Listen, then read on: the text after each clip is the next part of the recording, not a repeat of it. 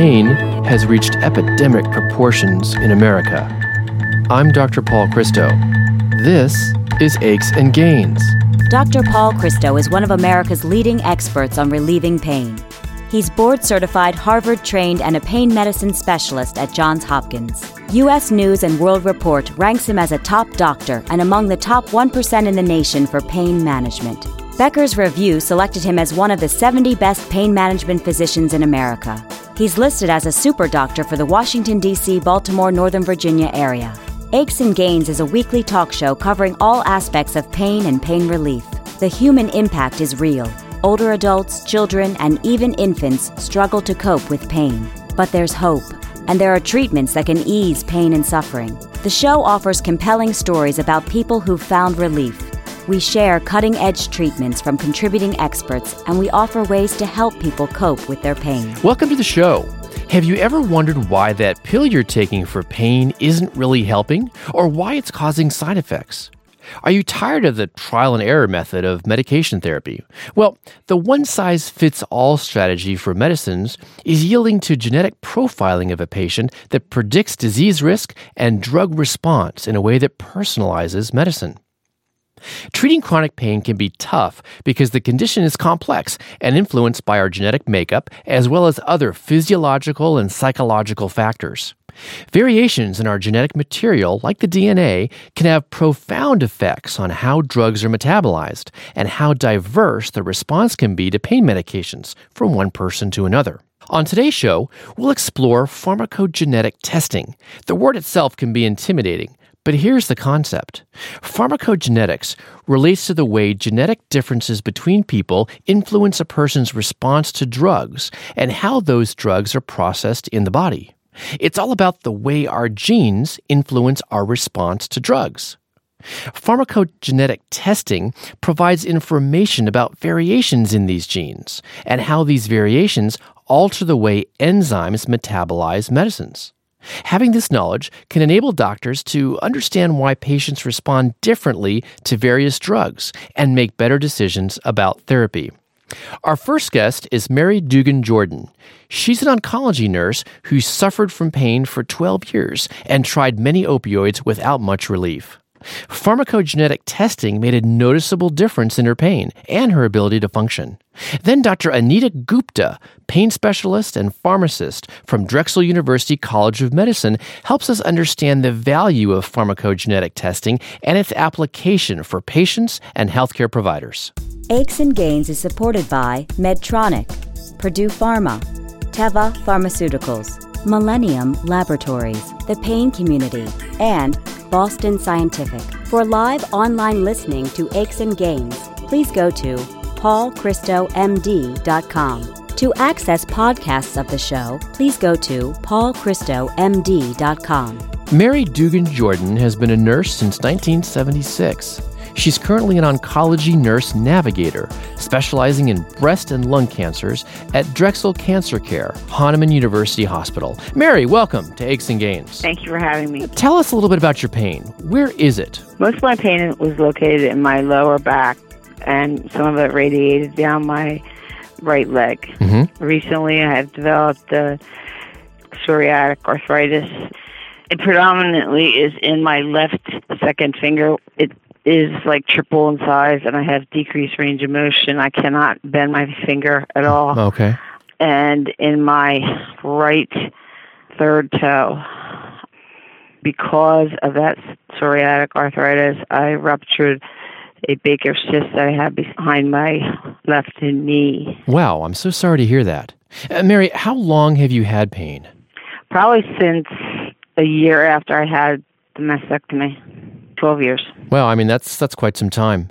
Patients tell me, and this is really underappreciated, I think, uh, that you know chronic pain affects their life in ways they never ever imagined. I mean, professionally, uh, with respect to their family, their friends, and and things that they once did and can't do. H- has that happened to you? There's a lot of things that I cannot do because of the pain. Mm-hmm. There are a lot of things that um, limit my ability in terms of walking distances. I can't ski anymore. hiking. When we went to Disney World, I felt like somebody was assigned to walk to, with me because I was usually about three, you know, groups of people behind my family. Mhm. I just can't keep up with um, people when they walk. Right. Uh, Mary, how has it affected you professionally? Well, I actually um, had to change my job. Mm. I was the coordinator for the Department of Radiation Oncology, the nurse coordinator. Mhm. And you would think that was a pretty cushy job, but there was a lot of physical labor Yeah. with patients who were getting, you know, high dose radiation and blocks and things like that. hmm A lot of moving around. Yeah, it was too physical for me. Yeah, I mean, I can understand why. How has the pain affected your mood? If I dwell on it a lot, I could become extremely sad about the losses. Right. I mean, I have several patients who, who feel like pain has robbed them of their life. At the same time, how have you gotten past it? For a while, I did see um, a psychologist who helped a lot. They can be extremely helpful, especially if you integrate cognitive behavioral therapy into the psychological plan. Mary, has the pain invaded your sleep? Yes. Actually, every night it wakes me up from sleep. Hmm. I, there's certain positions I can't sleep in Mhm. because of the pain. I really can't sleep on my back, even with pillows under my knees. Like when I'm laying on my stomach, I have to have pillows under my knees. Wow. Every night I wake up and I take Benadryl to help me sleep. hmm And I take some of my other medications before I go to bed, so that helps. Well, I'm glad you found a combination of medications that help. Let's now talk about what you've done to ease the pain. H- have you had any surgeries, Mary? Well, the only thing I've had was a spinal cord stimulator. Oh, and how effective has that been for you? It has helped. I would say um, 25 to 40 percent, Well, that's good news. And are you using that for your back pain and shooting leg pain? both. Well, let's move now from the interventions like uh, neuromodulation to the medications. Which medicines have you tried? I feel like I'm a walking pharmacy ad. I have tried every single solitary medication. Wow. I was on huge doses of Lyrica. hmm The commercial makes it sound like she takes one dose of Lyrica and she's like flomping around and jumping on the canoe and Uh-huh. stuff like that. Uh huh. You know, I would have missed the canoe by 20 yards. Eh, Did you have any side effects from those large doses of uh, Lyrica, also known as uh, pregabalin? yes, I was not in charge of my arms or legs at that time, I don't think, Wow. especially my hands. Well, I mean, I've had patients who report dizziness and uh, sometimes somnolence or even impaired coordination. I, maybe you're talking about tremors, and I've seen that in some patients too. On the other side of this break, we'll find out what else Mary has been taking for her pain. I'm Dr. Paul Christo, and you're listening to Aches and Gains. Aches and Gains is supported by Teva, a leading global pharmaceutical company committed to increasing access to high quality healthcare by developing, producing, and marketing affordable generic medicines, as well as innovative and specialty pharmaceuticals. Millennium Health is a leading health solutions company that delivers accurate, timely, clinical actionable information to inform the right treatment decisions for each patient at the right time. Millennium offers a comprehensive suite of services to better tailor patient care. More information is available at www.millenniumhealth.com. Welcome back. And Mary, talk to us more about other medications that you've taken for pain. Zoloft, and I had tried um, codeine. I was on fentanyl patches. Mm-hmm. Percocet, which I am allergic to, very high doses of hydrocodone. When I've been on hydrocodone, I felt like I was taking M&Ms. I could take three and four of them to the point that I could become Tylenol toxic Wow. with no problem whatsoever. Mm-hmm. All this, I was working full time. Well, good for you because I think that it's difficult for patients who have chronic pain to continue working. Now, I want to mention that uh, you hydrocodone is a combined product, and the brand names for hydrocodone are things like Vicodin, Norco, and Lortab. And you mentioned that you might have been toxic on acetaminophen because these brands that I mentioned have combined hydrocodone and acetaminophen in them. So if, if the doses are too high, you could become acetaminophen toxic. It also sounds like you really didn't have much of a response to hydrocodone despite increasing doses of the drug. And I wonder whether you have any problems with the enzymes in the liver that metabolize hydrocodone or the drugs that metabolize anticonvulsants, for example, Lyrica, like you mentioned before. And Mary, have you tried any complementary or alternative medicine therapies? I mean, things like uh, physical therapy, acupuncture, or aquatherapy. I do aquatherapy once a week, some exercise with exercise group with people with arthritis. I think it's very helpful because it keeps my joints a little bit lubricated. It's the only thing that's available at the Y mm-hmm. during the hours that I have available. It is helpful to all the pain that I have. Good. I'm very glad that you're doing that. Now, here's a controversial subject. I know that you're on short acting morphine as well as long acting morphine to control your pain with pretty good results. How do you feel about the fairly recent move on the part of the government to reduce the supply of opioids in order to reduce the number of deaths associated with opioid overdose? I think they need to educate not only the physicians, but the public. Mm-hmm. You know, who's going to be the people that suffer? The people like me. Yeah. Because the people who are out to abuse the meds will find another way to do it. Mm-hmm. Mm-hmm. Okay. Now, what made you decide to undergo pharmacogenetic testing? I had heard about it and I talked to my friend and she basically talked to Dr. Gupta about getting me in to see her. Mm-hmm. I explained to her what my situation was, my absolute total frustration yeah. with getting minimal to no pain relief or not lasting more than two hours. Okay, and that was related to the Vicodin or the hydrocodone that you were taking at that time, which was 20 milligrams every four hours, a fairly substantial dose. And it sounds like you just weren't getting effective relief and it was causing some side effects. Now, how about the Lyrica? Weren't you having some struggles with the dosing of Lyrica as well? All I was get, doing was increasing my side effects. Well, okay, but you had the pharmacogenetic testing to figure all this out. And this testing focuses on a group of enzymes in the liver that are responsible for metabolizing 60 to 70% of all therapeutic medications that are used in humans. And this group of enzymes is called the cytochrome P450 system.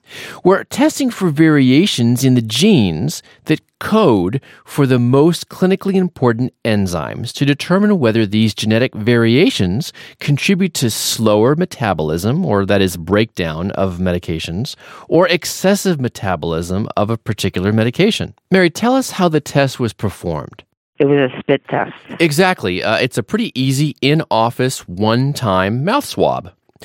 Next time, we'll find out what the subtleties are of pharmacogenetic testing, what Mary's results were, and how they made a difference in her pain care. Mary, thank you for joining us today. Thank you for having me. Don't go away. Dr. Anita Gupta is up next. She's a pain specialist and pharmacist. I'm Dr. Paul Christo, and you're listening to Aches and Gains. Aches and Gains is supported by The Pain Community, a web based nonprofit created by people living with pain. Check out paincommunity.org for information, references, advocacy tools, and a premium section to securely interact with other members in forums and chat rooms. Boston Scientific, a leader in microelectric implantable technologies used to treat chronic neuropathic pain. Dr. Anita Gupta is a pain specialist and pharmacist. She's the vice chair and associate professor in the Department of Anesthesiology at Drexel University College of Medicine. Dr. Gupta, welcome to Aches and Gains. Thank you. Give us an overview of pharmacogenetics. What is it? Pharmacogenetics is a way that individuals metabolize their drugs or, you know, how drugs are broken down mm-hmm. in an individual's body. Right. You know, as we all know as physicians, you know, there there's a lot of things that can affect how a drug works. And mm-hmm. one thing that's not well understood is how genetics can uh, affect how an individual responds to the drugs they're taking. Very true. The way I think about it is that pharmacogenetics relates to the way genetic differences between people influence a person's response to drugs and how those drugs are processed in the body. So we're we're focusing on genes that identify markers along the genome, which is the DNA, that affect things like drug metabolism, distribution, receptor targets, and, and, all the biological effects. Anita, there are large variations between people with respect to how they respond to pain relievers. For example, some patients will experience side effects, whereas others won't get adequate relief from the same dose of medication. That's correct. And, you know, one size does not fit all. You know, when you talk about medication, everyone is you know, very unique. Uh, they have complex genetic characteristics. Mm-hmm. Blockbuster drugs is usually developed for one size fits all, but that's not really um, how humans are built. We're all very different. We have variations, and, and how a body processes those drugs, you know, certainly can affect how, you know, the outcome and how effective they are. Yes. I mean, and these differences can be due to what are called pharmacokinetic factors or pharmacodynamic factors. Give us insight into those terms. Pharmacokinetics essentially is dynamics, is essentially two ways to understand how a drug is broken down in the body. Mm-hmm. Uh, one is how your body responds, you know, to taking any medication, mm-hmm. and that's pharmacodynamics. And pharmacokinetics is really how the drug is actually broken down chemically, uh, how your, you know, the drug responds in an individual's body. So, for example, you know, the rate of something, you know, being removed. You know, once you swallow a tablet, how long does it take to travel to through your intestinal system and, and essentially be removed. That mm-hmm. would be considered pharmacokinetics. Okay. And you know how you respond to that, the kind of the results. Like if you have taken a medication for pain, you know, are you getting improvement? That's usually how we refer to as pharmacodynamic. Okay. Another way to think about this is that uh, the pharmacokinetics affect the way that drugs are broken down and eliminated through the body. And that influences a drug's dose as well as the concentration of that drug in the blood. The dynamic element of medications relate to the drug's target receptor and how well the drug binds to the receptor. Think of a receptor as a lock and a drug as a key.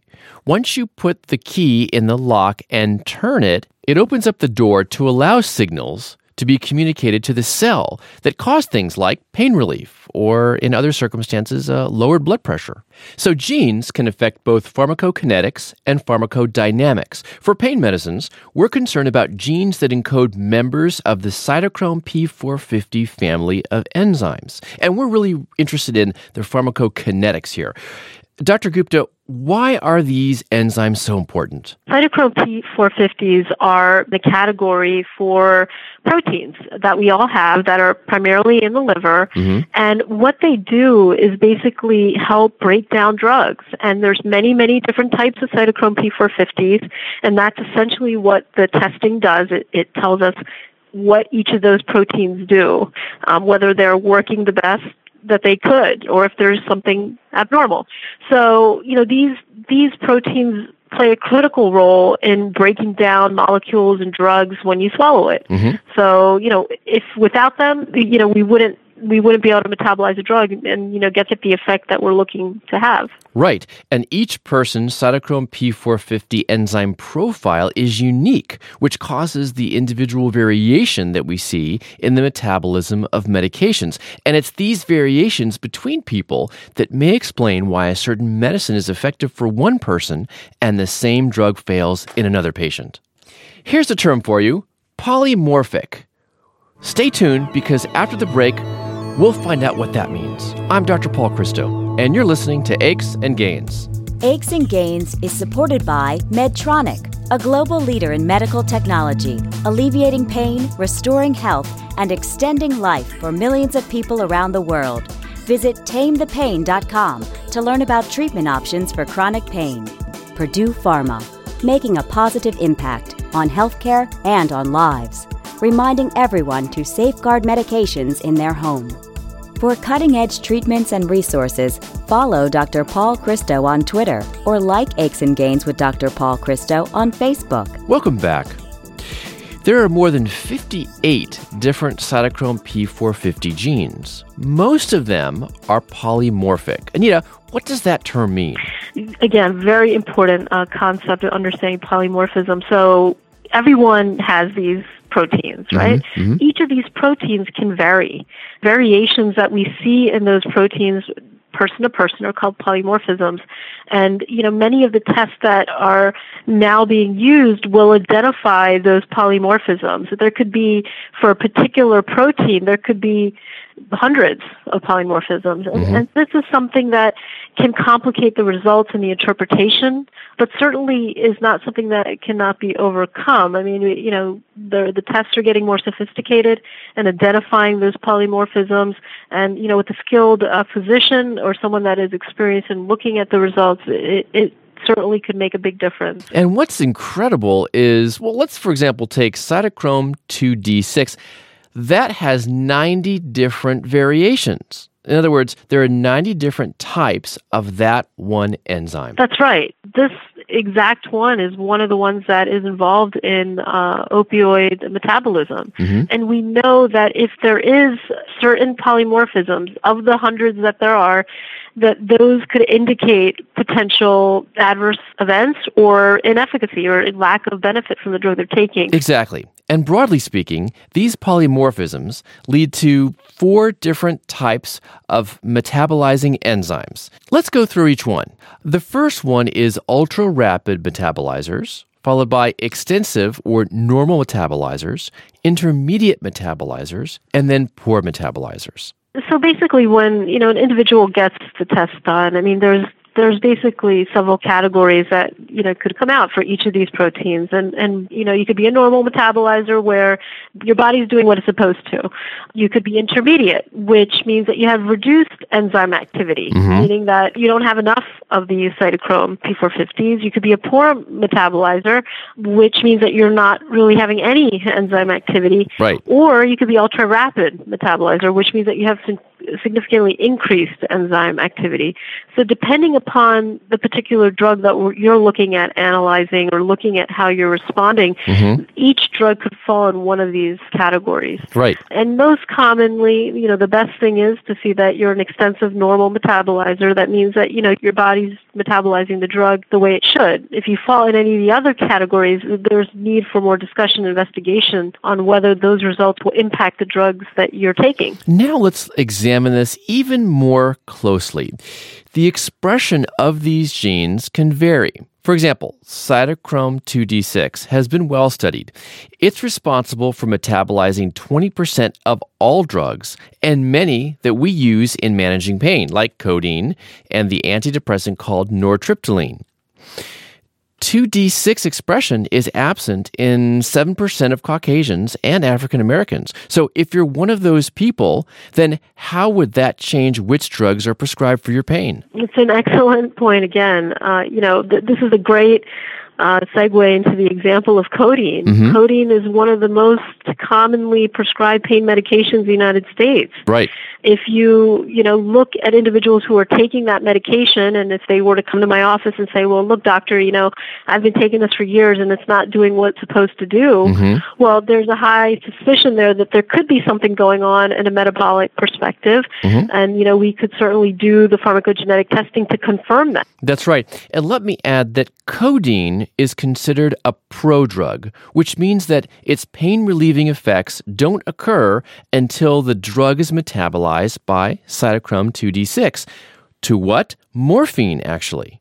So, if you're a poor metabolizer based on pharmacogenetic testing of cytochrome 2D6, then you would have no pain relief from codeine. Correct. And that, that would be a situation where you would take them off. Mm-hmm. I, you know, or rotate them onto something that was more favorable based upon their genetic profile. Exactly. Now, on the other hand, if you're an ultra rapid metabolizer, then you'll have higher than expected morphine levels, which would be great in terms of pain relief, but you could overdose. This test takes that question out completely because now mm-hmm. we can preemptively tell what drugs are effective, and we can, before we give the patient the drug, say, well, you know what, codeine is not a very good choice for you. And that's a great improvement over the current methods of trial and error. There's much more to come on part two of the show when we'll find out when to test how to test, and some of the limitations of the test. And Dr. Gupta, it was a pleasure having you on the show today.